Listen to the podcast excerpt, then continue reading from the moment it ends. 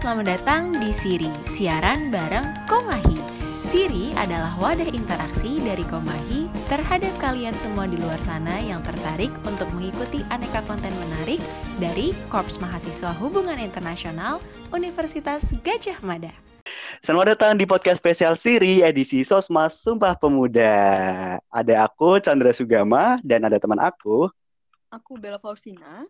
Jadi hari ini kita bakalan ngobrol-ngobrol seru seputar pemuda dan pemudi karena hari bersama Sosmas tahun ini kita akan merayakan Hari Sumpah Pemuda yang kita peringati setiap tahunnya tanggal 28 Oktober. Yes, betul banget. Dan kali ini kita nggak cuma berdua doang ya, Bel ya, karena bakalan ada bintang tamu-bintang tamu yang keren banget nih, pemuda-pemudi dari HIUGM, ya nggak sih, Bel? Yes, bener banget. Ada siapa aja tuh, Chansu? Yang pertama nih ada Natania Nasiti DHI 18 UGM. Hai. Halo. Oh, yang kedua Halo. ada Said Al Murtado dari HI 19 UGM. Halo semua. Halo, Sayid. Ah, halo. Yang ketiga nih yang terakhir ada Oki Afana Asyari dari HI 2020 UGM. Halo. Halo, Halo. Aki. Nah, kalian kabarnya gimana nih, guys? Dengan di tengah-tengah pandemi kayak gini. Dari Oki dulu deh. Oki gimana kabarnya? Alhamdulillah baik di rumah aja. Jadi eh, beberapa hari ini milih nggak keluar-keluar karena lagi tiba-tiba suka hujan sih. Jadi baik-baik aja. Yes, bener banget. Asik. Stay di Mhm. rumah terus ya. Next, Social distancing, betul. Dan Sayed ya.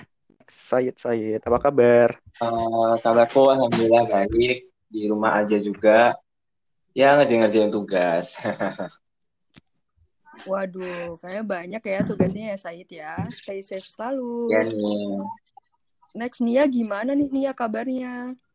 Syukurlah aku baik, Ka- kabarnya juga lancar, semuanya kuliahnya lancar, nggak ada kendala, ya cuman paling demot aja sih Kak akhir-akhir ini. Oh, iya. Kenapa tuh kalau boleh tahu? Sepertinya kita semua begitu ya, kan kelas online ya, jadi kayak kadang nggak bisa cop cop in sama semua agendanya gitu. Tapi sebagai pemuda dan pemudi Hmm. nih dan juga sekalian kita kan merayakan Sumpah Pemuda, Hari Sumpah Pemuda itu kan setiap tahun juga selalu dirayain dan pasti punya vibes-nya tersendiri gitu ya. Nah, kalau boleh tahu nih, eh, teman-teman biasanya ngapain sih kalau ngerayain Sumpah Pemuda? Ada yang mau ngomong nggak nih? Em, aku deh, Chan. Sebenarnya kalau aku personally ya, aku tuh nggak yang ngerayain dengan sepenuhnya nasionalisme tingkat tinggi gitu, nggak. Cuman ya mungkin pas zaman-zaman dulu SMP, SMA, upacara, tapi kalau lebih ke sekarang ini sih lebih kayak ke mengamalkannya di kehidupan sehari-hari sih. Jadi kayak nggak cuman pas Sumpah Pemuda doang, kita kayak berkemudaan gitu. Oke, iya sih bener ya. Biasanya tiap SD, SMP, SMA tuh kayak ada upacara dan mungkin kadang-kadang ada yang ngerayain dengan lomba gitu nggak sih? Benar-benar. Next, kalau Sayid, ngapain tuh Sayid kalau memperingati Hari Kalau aku mungkin mirip sama kayak Kak Nia ya. Jadi kalau dulu pas sekolah ya ada upacara. Terus mungkin kayaknya ada lomba juga, tapi aku jujur lupa lombanya apa. Dan benar kemudian setelah selesai sekolah, memang lebih banyak memaknainya sendiri dan nggak harus selama Sumpah Pemuda ini gitu. Oke. Oke, kalau Oki nih gimana nih? Oki kayaknya merayakannya sangat menggelegar nih pasti. Gimana nih?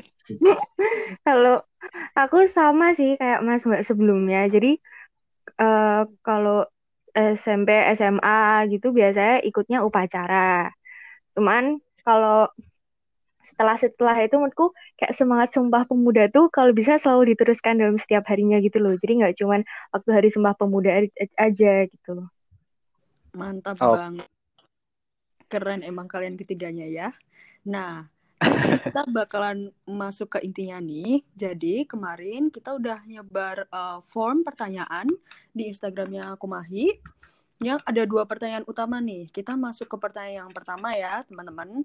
Jadi, menurut uh, kalian semua sebagai pemuda-pemudi nih, apa sih kontribusi milenial yang konkret bisa dijalankan uh, terhadap negara gitu di masa kini. Dari Oki dulu deh, dari Oki yang paling muda. Oke, jadi kalau menurutku nih, kita kan sebagai generasi yang paham sama teknologi kan, ya. Nah, terus kita tuh sebenarnya tuh bisa berkontribusi besar melalui sosial media. Nah, contohnya aja misalnya kalau terhadap negara tuh, misalnya pemilu nih. Pemilu tahun kemarin tuh misalnya kan uh, beberapa dari yang sebaya dengan kita tuh mungkin ada baru yang pertama kali pemilu nih, pencoblosan, ikut pencoblosan. Itu bisa tuh buat tempat kita untuk mengedukasi diri sendiri dan sekitar kita untuk melawan hoax-hoax yang ada gitu loh. Terus kita juga punya kontribusi besar untuk memerangi hoax itu sendiri. Nah, kalau contoh konkretnya yang pernah saya dan teman-teman alami itu misalnya kalau mohon maaf ya ini kan salah satu contoh aja kalau misalnya di grup WA keluarga tuh wah itu mesti kayak sarangnya seliweran wah iya iya informasi iya. informasi yang salah gitu kan konkret betul kan nah itu nah kita sebagai generasi muda yang lebih paham untuk mencari tahu tentang fakta dan kenyataannya tuh kita punya kontribusi besar tuh di situ. Kita bisa berperan untuk mengedukasi saudara kita, Pak De Bude kita semuanya tentang hal yang sebenarnya sebenarnya terjadi itu faktanya tuh bagaimana. Nah, kalau menurutku sih begitu ya. Mantap banget. Itu relate banget sih ya sama kita pasti sering banget kalau di grup keluarga, grup-grup WA dihindari untuk adanya hoax seperti itu. Oke deh, iya. next ini ada Sayed ya yang kedua. Gimana kalau dari Sayed nih? Um, kalau menurutku sendiri, yang pertama kan kalau semua pemuda ini semangatnya semangat persatuan Indonesia ya. Ada uh, satu tanah air, satu bangsa, dan satu bahasa. Uh, kemudian bila dikaitkan dengan kita sebagai milenial, uh, aku setuju sama yang diomongin sama Oki tadi tentang uh, bagaimana kita melek teknologi. Jadi kita lebih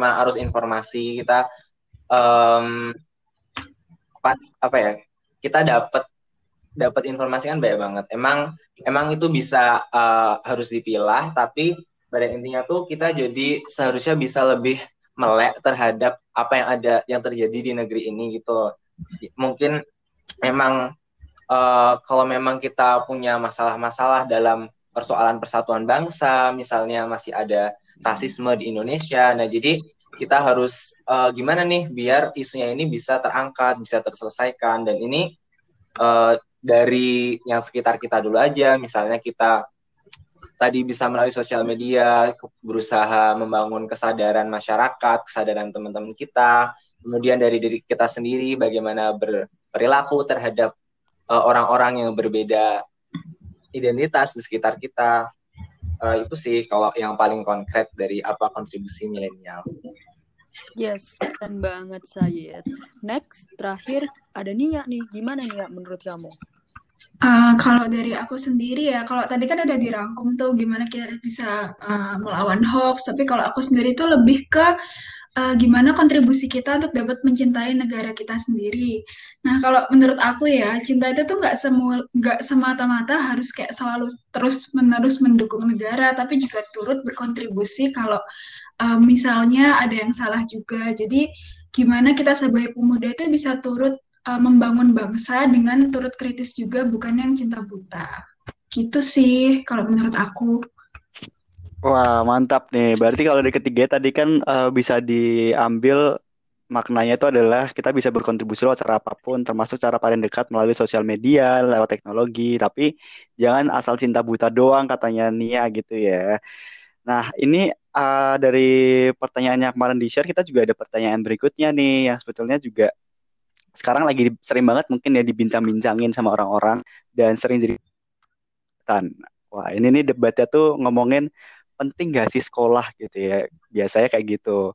Nah kalau uh, menurut teman-teman sendiri sebetulnya pemuda yang ideal apakah harus pemuda yang berlatar pendidikan atau yang enggak gitu? Atau maksudnya yang enggak berlatar pendidikan itu juga ideal gitu? Kalau dari yang tua dulu deh Nia gimana nih Waduh, gitu ya. Harus yang tua dulu. gantian, gantian. Ya, ya, ya. Kalau dari aku sendiri sih sebenarnya Uh, perlu dijelasin dulu nih sebenarnya pendidikannya itu pendidikan apa formal atau informal kalau menurut aku sendiri uh, keduanya itu perlu saling uh, mendukung sih karena uh, misalnya kita cuma pintar di formal doang, tapi wataknya, moralnya nggak baik, ya sama aja orang itu. Tapi kalau misalnya kayak kita uh, informalnya juga dapat, cuman kayak formalnya kita nggak ngerti dasar-dasarnya, itu juga sangat disayangkan ya. Kan misalnya kayak melalui pendidikan formal itu kita bisa belajar kayak berkolaborasi dengan orang lain, kayak kerja kelompok, menghormati guru atau dosen. Jadi ya dari situ kita ber, uh, kita semua sebagai pemuda sebaiknya ya kalau bisa tetap bisa pendidikan wajib dan juga kalau bisa juga dibarengin dengan pendidikan-pendidikan karakter dan juga pendidikan informal lainnya gitu. Yes, mantep keren banget nih ya. Next ke Said gimana Said menurut kamu? Um, kalau menurut aku itu mungkin tergantung dari masing-masing orangnya ya. Jadi uh, apakah uh, sebenarnya apa tujuan mereka untuk uh, belajar gitu loh? Apakah uh, kalau memang kemudian pendidikan formal ini bisa mengakomodasi tujuan mereka untuk belajar, maka itu memang jadi sangat penting. Tapi kalau memang ternyata pendidikan informal itu udah cukup bagi mereka, misalnya di sekarang ada banyak course-course di internet tentang, uh, tentang skill-skill tertentu ataupun misalnya ada yang tertarik untuk lebih belajar agama misalnya di pesantren gitu dan menurut mereka itu sudah cukup menurutku uh, it's okay gitu. Tapi memang uh, sesuai dengan program wajib dari pemerintah juga bahwa emang ada minimum belajar di sekolah dan menurutku itu juga penting juga sih untuk dipenuhi karena uh, supaya memberi bekal pengetahuan dasar yang cukup.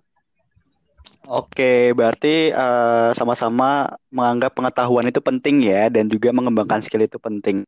Kalau dari Oki gimana nih? Apa punya pendapat yang berbeda atau sama nih?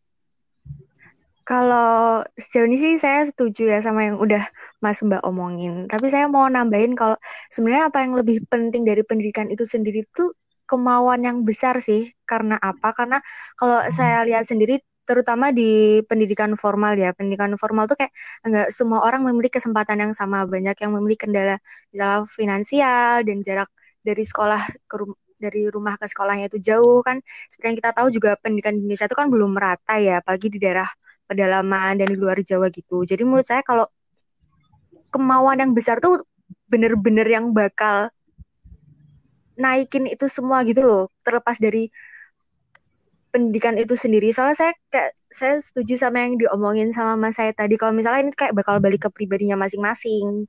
Jadi mereka kayak pendidikan itu menurut saya tidak sepenuhnya menjamin, tapi yang bisa menjamin itu kitanya sendiri gitu loh. Balik ke kitanya sendiri. Mau kita buat apa ini, tujuannya mau buat apa gitu.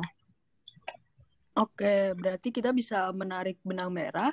Jadi kalau pendidikan formal itu tetap penting, tetapi itu tidak mengesampingkan pendidikan-pendidikan informal lainnya. Dan yang lebih penting mm -hmm. lagi, gimana sih kemauan kita sebagai individu untuk terus belajar. Mantep banget emang jawaban dari pemuda-pemudi ini ya.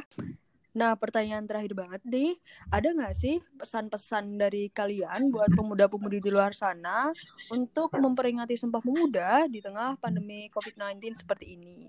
Kita mulai dari Said dulu ya. Gimana Said? Oke, dari aku ya. Um, apa ya pesan?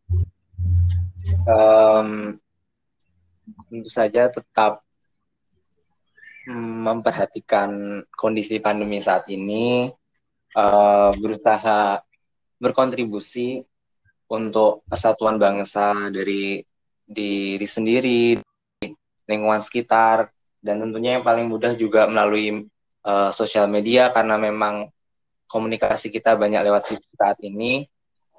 Hmm, dan bisa juga berkontribusi dengan menekuni apa pun yang sedang di dalami saat ini gitu.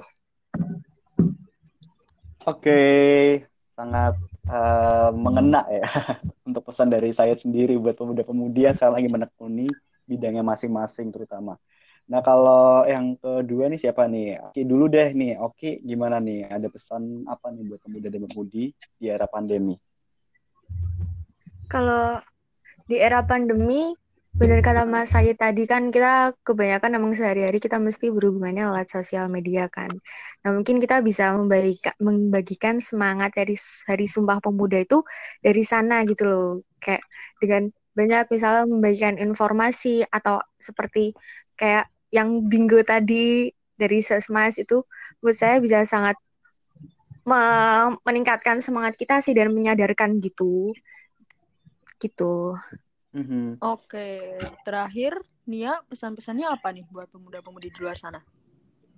Um, kalau dari aku sendiri sebenarnya nggak muluk-muluk karena emang kita emang lagi di situasi yang sulit kayak COVID-19 ini uh, sebisa mungkin ya kita sebagai pemuda-pemudi untuk saling mendukung satu sama lain sih kayak sesimpel kamu checking on your friends kayak tanya kabar kamu gimana apakah kamu udah baik-baik aja ada masalah atau enggak dan kayak gitu kan bisa jadi kayak uh, butterfly effect ya misal kayak satu orang ke orang lainnya dan juga di situ uh, kalau misalnya semangat positif itu udah nyebar ya harapannya kita semua bisa kayak punya semangat juga untuk bangun bangsa ini biar kita nggak saling menjatuhkan dan uh, seenggaknya merasa di, dihargai lah sebagai manusia gitu.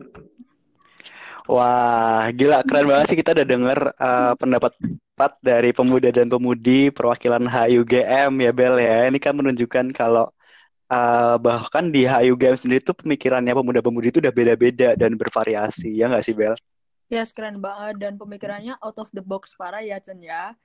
Mm-mm. Semoga bisa diambil sih maknanya karena emang pembahasan kita, diskusi kita sih lebih tepatnya udah udah berakhir nih. Jadi uh, buat sobat Hihi yang lagi dengerin, semoga tadi percakapan kita bisa memberikan manfaat dan jadi pembelajaran juga serta referensi. Mungkin itu aja sih ya Bel ya. Kita mau pamit ya habis ini ya Bel dan uh, teman-teman juga. Kalau gitu uh, terima kasih buat Sobat Tihi, terima kasih buat Nia, terima kasih buat saya, terima kasih Oki. Terima kasih. Thank you banget semua udah diajak kesempatan ini. Oke, okay. kalau gitu sampai jumpa di podcast siri lainnya teman-teman. Dadah. Dadah. Dadah. Dadah. Dadah. 哎